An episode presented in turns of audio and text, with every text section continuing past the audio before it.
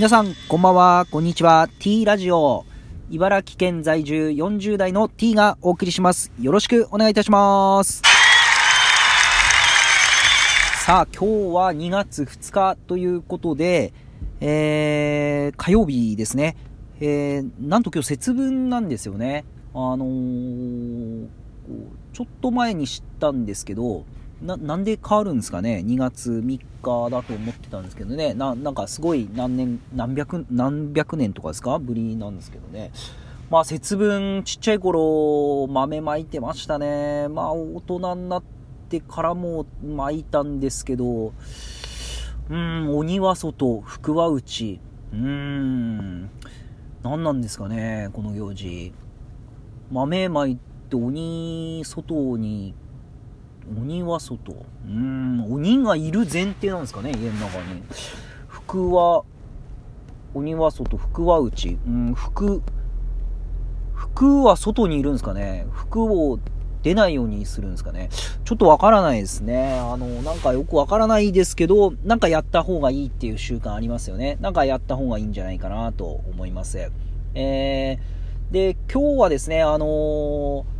まあ本当にこのコロナ禍の中でいろんなお祭りだったりとかですね、いろんなこのイベント、またライブだったり、えー、本当に人が集まるものが中止になったり延期になったりっていう中で、本当に心配してたんですが、2021年、えー、この2月、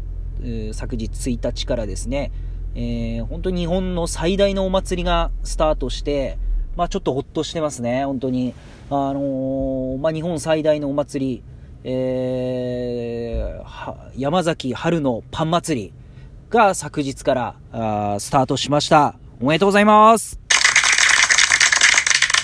いや、よかったですね。このコロナ禍で開催危ぶまれましたが、本当にこの2021年も山崎春のパン祭りは開催と。もうちっちゃい頃からありますよね。ちょっと何年か見るのを忘れてしまったんですが、もう必ず一家に1枚以上はお皿が、あの白いお皿がありますよね。あれ便利ですね、あのお皿は。今年も、松たか子さんですか、が、あのー、乗っておりまして、えー、やっておりますね。で、こう、実は会社の近くにですね、デイリー山崎がありまして、で、茨城はですね、古河市にですね、山崎パンの工場があって、古河市付近にはデイリー山崎多いんですよね。で、私の会社の近くにもデイリー山崎ありまして、今日はですね、あのー、実は山崎春のパン祭りはですね、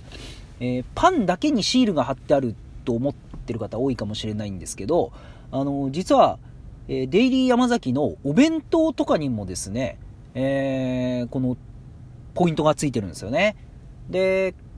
まあ自分の中ではてっきりこの100円1ポイントだと思ってたんですけど、まあお弁当、今日500円の唐揚げ弁当を買ったんですけど、2.5ポイントでしたね。パンは100円ちょっとで1ポイントなんですけど、お弁当はちょっと5ポイント500円でもらえなかったですね。2.5ポイントですね。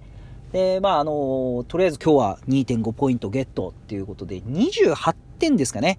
28点貯まるとお皿が1枚もらえるっていうことで、ですから金額換算すると、まあまあな金額になりますよね。だいたいお弁当とかだと500円で2.5ポイントですから、えー、28ポイント貯めるとなると、まあまあまあ6000弱ぐらいになるんですか？で、お皿1枚っていう。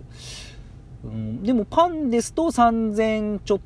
と、3000いくらで、えー、1枚っていう感じですかね。まあ、パン祭りですからね。やっぱりパンを食べて、えパンを盛り上げるっていうところが大事なんじゃないかなと思います。えー、まあせっかくなんで今年はちょっと真剣にですね、山崎春のパン祭り挑んでいきたいと思います。随時報告していきたいなと。昔はですね、あの、スーパーとかのパン売り場の横にこう、台紙がですね、あの、ついていましたけど、まあ今もあるんですかね、ちょっとスーパー、なんか、あの、ちょっと最近行けてないですけど、えー、今日はですね、あの、山崎のホームページから、えー、台紙をですね、えー、プリントしまして、そこに2.5ポイント貼らさせていただきました。えー、まあ皆さんも、ぜひですね、多くの人と、このお祭りって、まあなんか祭りっていう響きも去年からなかったんで、いいじゃないですか、なんか、山崎春のパン祭りって。もうこの響きだけでいいと思います。はい。ということで、山崎春のパン祭りだけで5分間話させてもらいました。今日はこんなふわっとした感じで終わりたいと思います。えー、まあわかるなーっていう方、いらっしゃいましたら、フォロー、番組フォロー、またネギの連打よろしくお願いいたします。それでは皆さん、さようなら。